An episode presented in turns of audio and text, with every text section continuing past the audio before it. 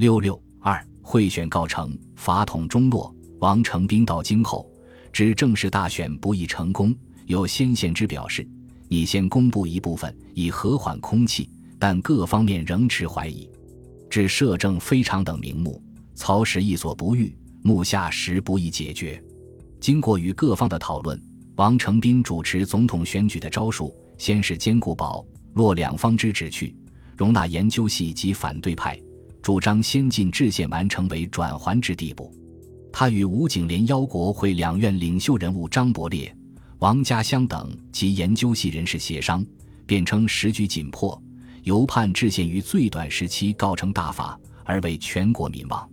委选总统职在国会，挽回时局，解决纠纷，实为重大之问题。敢请捐出成见，与其谅解，是某等所仰望者也。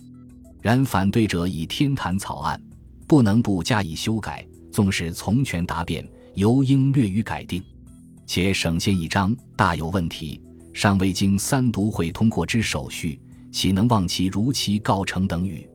此一席话说的包办者无词以对，足无结果散会。王承斌又在宴请反对派议员时直言：此次选举总统，大家均认仲山、曹锟为理想候选人，并非出于私意，良以目下我国情势。非举义拥有最大实力者，使居元首地位，不足以资震慑而谋统一，故舍众山外，实无适当人物。愿诸君顾全大局，予以协助。参加的议员则回应说：“我辈亦并非对于众山有何成见，唯因国会历时十载，宪法尚未制定，身为议员，身负旧例，故主张此时宜专为制宪，不及其他。待宪法告成。”再选总统，则对众山亦未使不可赞成。拉拢不成，王承斌只能回到老路，两手并用，秘密协议运动大选，外托县选并进，为容纳反对派意见及其旨趣为依归，并以借此为号召葛政团之出席。其实际暗中沟通各派中间，会以巨款及从优待遇之条件，敦劝其出席宪法会议。而以各省区实力派为促进大选之急先锋，加以国民团之请愿为内应，以临时动议改开总统选举会，及其选票不足成数，议决员召举元先例，以决选产出之。他向参加选举者开出了五千元的选票价码，但需在选后支付，同时许诺助选团体头目以各等官职。结果这些人乘机漫天要价，所提条件。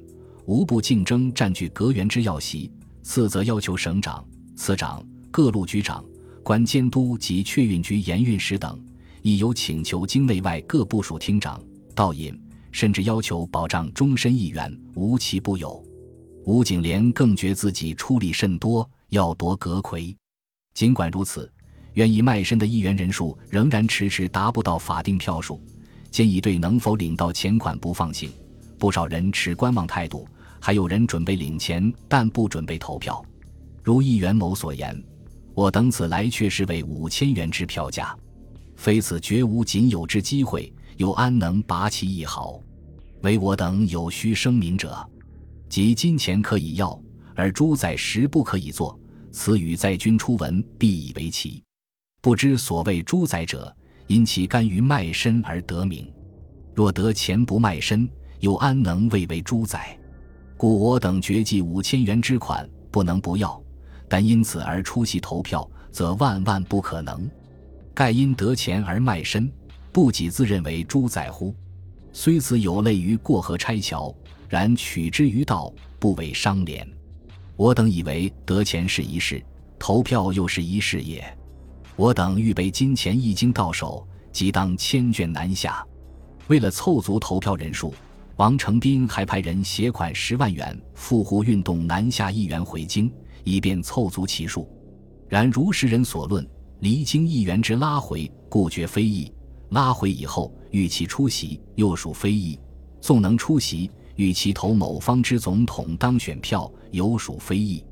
多数回京议员先声明，除县会以外，其他各会均不出席，且领到岁费及行南下者颇不乏人。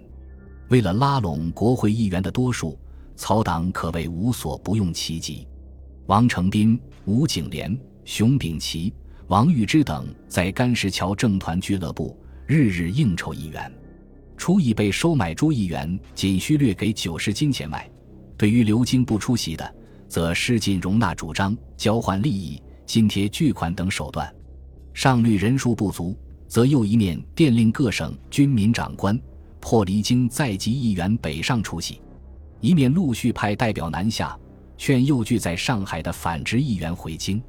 此外，熊秉琦、王玉芝向议员担保批准众议院延长任期；高林卫、吴玉林向议员担保制宪，使各议员可以安心出席。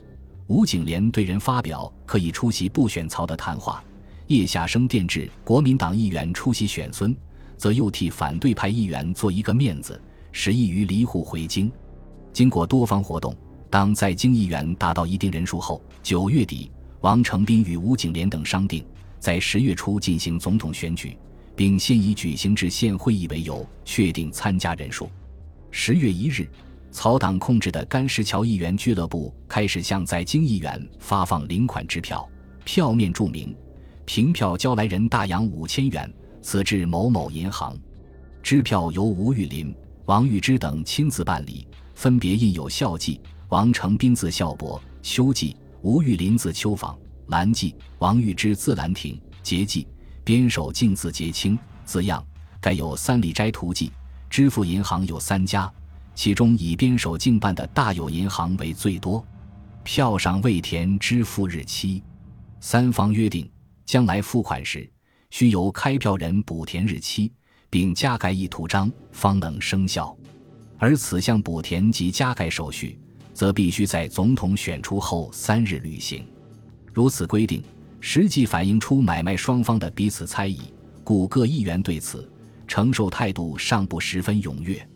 不信任保定者为此项支票并不足保障；信任保定者，则为不必有此支票，尽可空手投票，到将来再行领款，落得做个慷慨云云。支票发放当天，信往领取者不过一百五十余人。其中还不乏由人带领者。议员高鸿逵事后致函吴景莲表示，有人屡欲代地取回，均婉言谢绝。但当晚支票又被送到家中，未系由台端经手拿来者，乃决定由地亲手交回。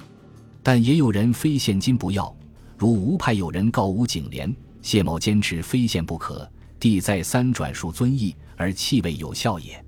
曹党办理贿选。虽是在私下进行，但如此大范围的形式，实际早已是满城喧哗。当时报界极有详尽的报道，何况还有反对派的推波助澜。但是，曹党并不以此收手，在消息传开后，反而无所顾忌，放手大干。所谓正义、公平、道德、规则等等民主政治的原则，早就被抛到了脑后。他们迷信金钱万能，有钱能使鬼推磨，支票发出。选举即可告成，可谁知还是有人不买账。这集众议员邵瑞鹏得到支票后，于十月三日向京师地方检察厅告发高林卫、王玉芝、边守敬、吴景莲等，因运动曹锟当选为大总统，向议员行贿，请依法承办。不然，若服选举行贿，国有常刑，不为举发，何所逃罪？他还通电各省陈述此事经过。并将支票正反两面拍成照片，作为贿选证据，交各报发表。在直系权力的控制下，京师地方检察厅自然不能受理此案。邵瑞鹏为避祸，亦随即离京去沪。但他的告发却是总统贿选尚未开张即大败于天下，使曹锟及曹党处于千夫所指之境。而反曹派亦不甘示弱，他们开出更高的价码收买议员。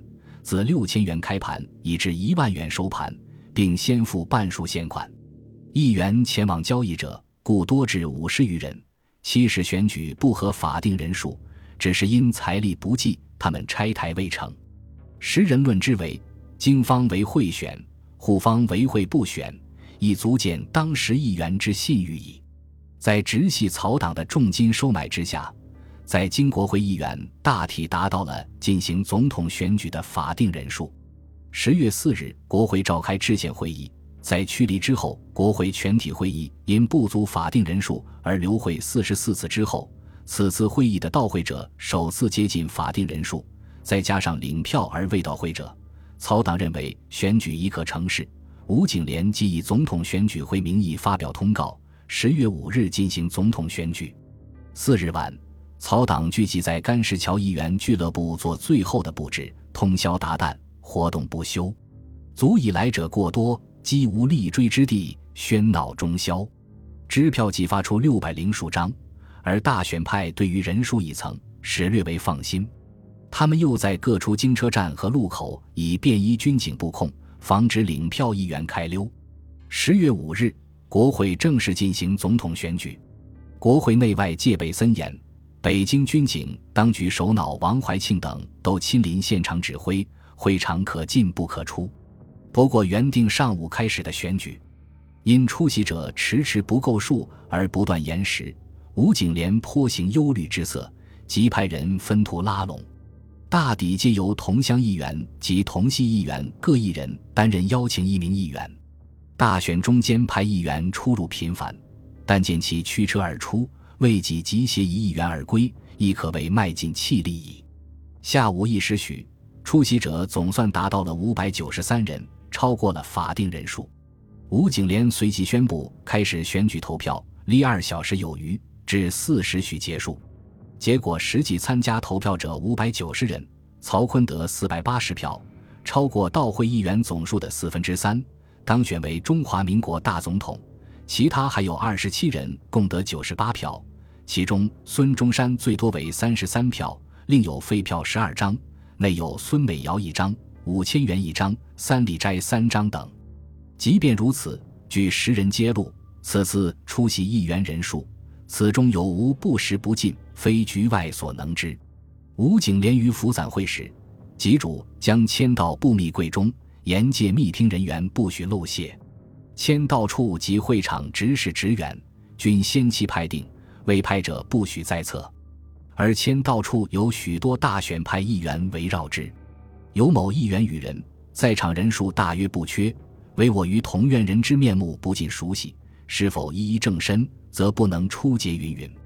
签到处曾起哄数次，参众各有蒙古议员一人，非其人本身。经某蒙古议员指出，山西议员某道亦经人指出非本人。江西某议员代同乡邹某签到，亦经同乡指出，自彼等言之。可谓异常认真，然此外有无未指出者，则不敢知矣。而议员因已得汇款支票，恐是日选会不成，汇款无者，即有知者，亦相约为之遮掩，故无人当场举发也。据姚振之、杨雨婷函称，此次选举真正到场者只五百三十九人，伪冒者六十余人，诈称到会五百九十七人。而尊除款项到后，即拆除四十人。若无此事，则比方出席人数可得五百八十人，法定之数系五百八十三人，仅少三数人，无论如何不能得其伪正矣。不过由上海返京人数太多，我方面子上不甚好看。然于达到打破合法之点，因得尊处款项接济，幸得告成。其实。问题的关键并非仅在此次选举是否达到了法定人数，而更在于，即便是达到了法定人数，其贿买议员并且多数议员接受贿买的事实，也充分说明了此次选举从程序到实质均难言合法，而只能以其不合法留名于史，声名狼藉，从而彻底败坏了所谓选举和国会在社会各个层面的声名。本集播放完毕。感谢您的收听，喜欢请订阅加关注，主页有更多精彩内容。